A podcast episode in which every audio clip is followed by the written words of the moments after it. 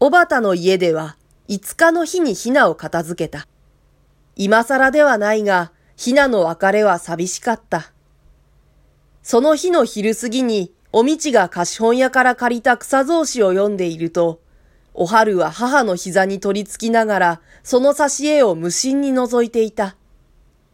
草草子はかの薄墨草子で、むごい主人の手打ちにあって、柿つばたの咲く古池に沈められたおふみという腰元の魂が、奥方の前に形を表してその恨みを訴えるというところで、その幽霊がものすごく書いてあった。幼いお春もこれにはよほど脅かされたらしく、その絵を指して、これ、何？と、こわごわ聞いた。それはふみという女のお化けです。お前もおとなしくしないと、庭のお池からこういう怖いお化けが出ますよ。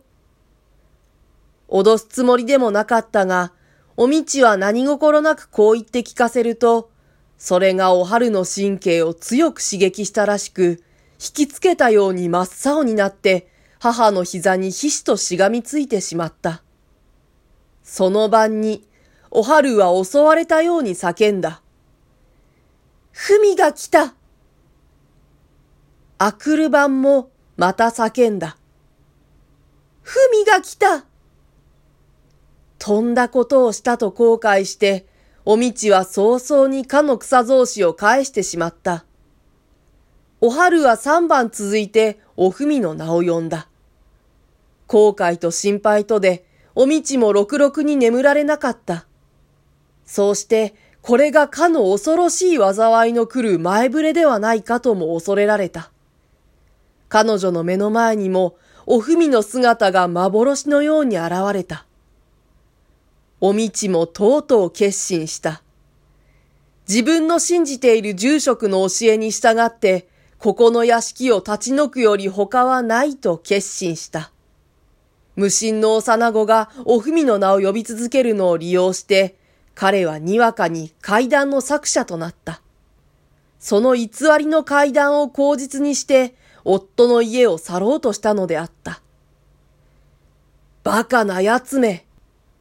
と、おばたは自分の前に泣き伏している妻を呆れるように叱った。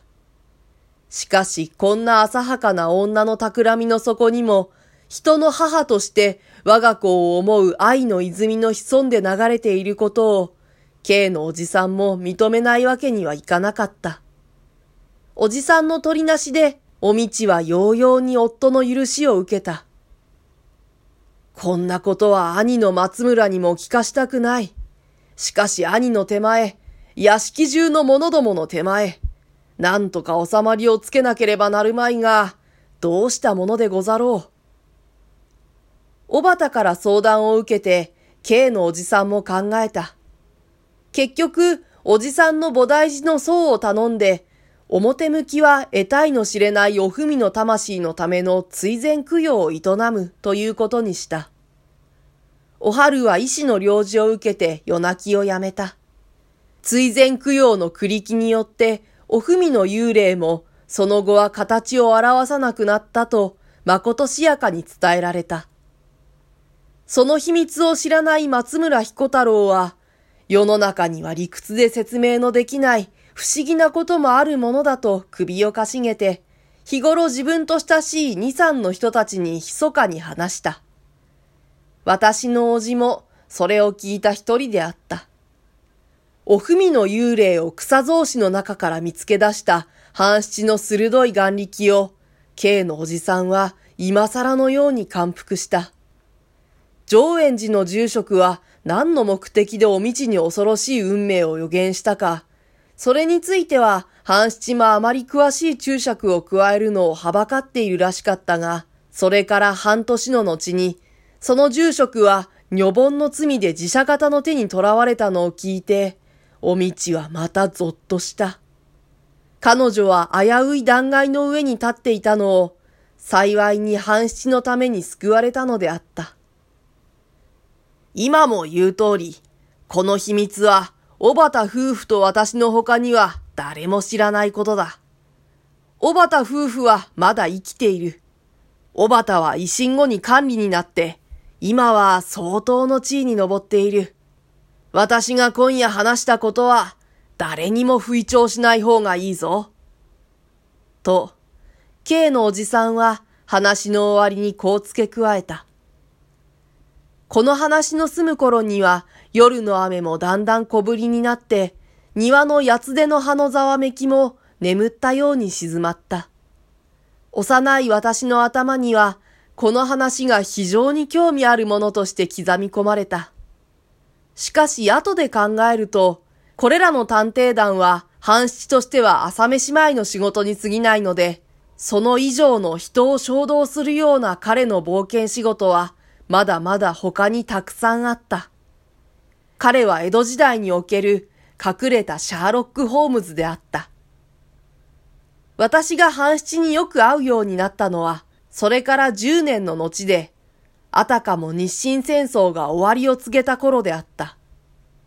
K のおじさんは、もうこの世にいなかった。半七は70を三つ越したとか言っていたが、まだ元気の良い、不思議なくらいにみずみずしいおじいさんであった。養子に動物屋を開かせて、自分は楽隠居でぶらぶら遊んでいた。